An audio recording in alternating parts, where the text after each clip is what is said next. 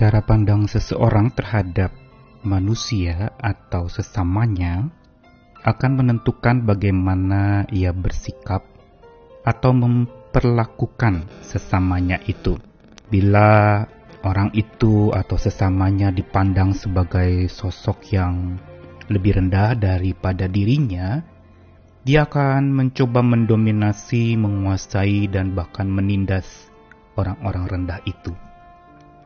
Atau sebaliknya ketika seseorang memandang orang lain atau sesamanya lebih tinggi daripadanya, maka bisa jadi orang itu akan menjadi begitu terperangah, memuja-muja secara berlebihan, mengidolakan begitu rupa sehingga akhirnya hubungan pun menjadi tidak sehat lagi. Tuhan menciptakan manusia dengan kodrat yang setara, satu dengan yang lainnya sama tidak ada yang satu lebih daripada yang lain. Semua bahan dasarnya sama, yaitu dari debu tanah. Dan begitu pula kodrat manusia yang berasal dari debu tanah itu menentukan pula kiblat hidup seseorang. Walaupun pada faktanya ada orang yang tidak sadar kodratnya sehingga kiblatnya pun menjadi salah arah. Tapi orang yang sadar kodratnya yang hanya debu dan akan kembali kepada debu, maka kiblat hidupnya pun akan selalu terarah kepada penciptanya yang membuat dia yang hanya debu itu menjadi berharga karena dikasihi dan disayangi oleh Tuhan. Saya Nikolas Kurniawan menemani di dalam Sabda Tuhan hari ini kita akan bersama merenungkan tentang satu kebiasaan yang perlu dibangun dalam hubungan dengan sesama, yaitu saling bantu dan melayani. Bacaan yang akan kita lihat pertama dari Efesus pasal 4 ayat yang kedua. Hendaklah kamu selalu rendah hati, lemah lembut, dan sabar. Tunjukkanlah kasihmu dalam hal saling membantu. Lalu di dalam 2 Korintus pasal 8 ayat 7 sampai 8 Maka sekarang sama seperti kamu kaya dalam segala sesuatu dalam iman, dalam perkataan, dalam pengetahuan, dalam kesungguhan untuk membantu dan dalam kasihmu terhadap kami, demikianlah juga hendaknya kamu kaya dalam pelayanan kasih ini Aku mengatakan hal itu bukan sebagai perintah, melainkan dengan menunjukkan usaha orang-orang lain untuk membantu. Aku mau menguji keikhlasan kasih kamu. Lalu masih dari bagian yang sama 2 Korintus pasal 8 ayat yang ke-13 sebab kamu dibebani bukanlah supaya orang-orang lain mendapat keringanan tetapi supaya ada keseimbangan. Maka hendaklah sekarang ini kelebihan kamu mencukupkan kekurangan mereka agar kelebihan mereka kemudian mencukupkan kekurangan kamu, supaya ada keseimbangan. Seperti ada tertulis, orang yang mengumpulkan banyak tidak kelebihan, dan orang yang mengumpulkan sedikit tidak kekurangan. Budaya saling bantu dan melayani di zaman pada saat orang serba individualis, mementingkan diri sendiri lebih mengutamakan akan kepentingan hidupnya semata tanpa peduli kebutuhan atau pergumulan orang lain. Lebih suka menyakiti pula daripada melayani. Dan ini terjadi di dalam masyarakat yang serba tidak peduli satu dengan yang lain.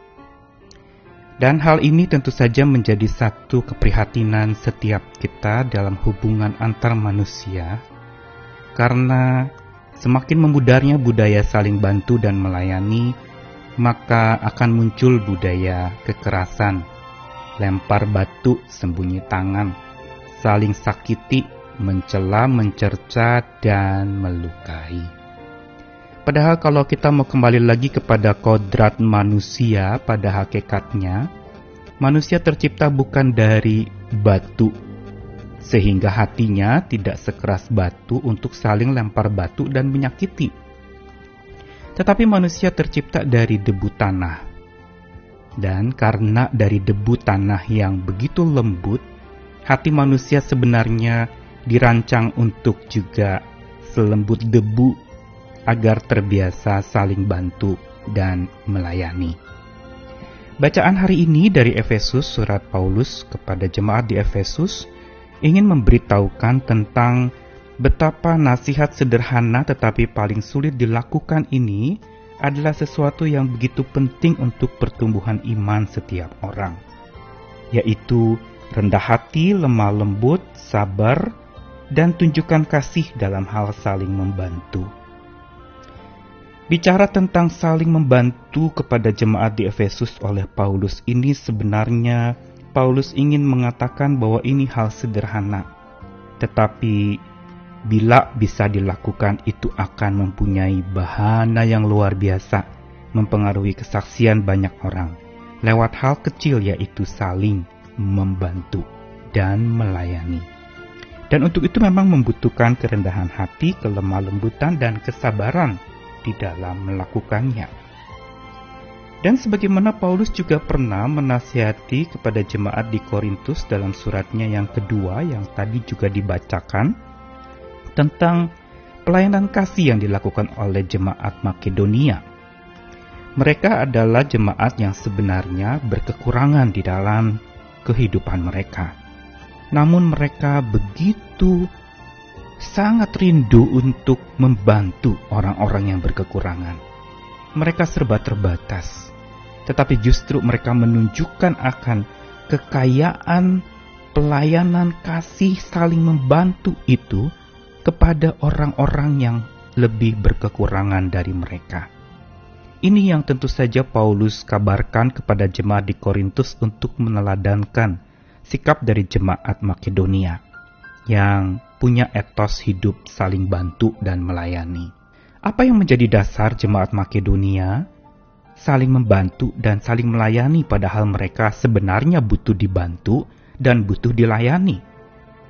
Kekuatan jemaat Makedonia adalah karena mereka mempunyai sebuah kebiasaan saling bantu yang bagi mereka bila tidak membantu maka mereka seperti menyalahi kodrat mereka sebagai manusia yang bukan dari batu tetapi dari debu tanah. Dan untuk itulah sesama debu harus saling membantu, saling rendah hati, lemah lembut dan panjang sabar seperti yang tadi dikatakan kepada jemaat di Efesus. Kebiasaan saling membantu dan melayani sebenarnya bukan saja sekedar berbicara pemenuhan kebutuhan orang yang kita bantu. Karena itu juga yang bukan diarahkan oleh jemaat Makedonia di dalam saling membantu bukan sekedar memenuhi kebutuhan. Mereka tidak mikirkan bahkan kebutuhan diri mereka, tetapi mereka menyadari bahwa saling membantu itu mengatasi kebuntuan sebuah hubungan. Ketika hubungan mandek dan kaku dingin, tidak ada yang namanya sebuah jalan keluar dari konflik yang terjadi. Saling membantu adalah sesuatu yang dapat mengobati dan mencairkan kebuntuan itu membukakan kebuntuan hubungan menjadi lancar kembali, menjadi baik kembali. Dan bukan itu saja, saling membantu yang dilakukan jemaat Makedonia adalah demi menjaga keutuhan sebuah hubungan.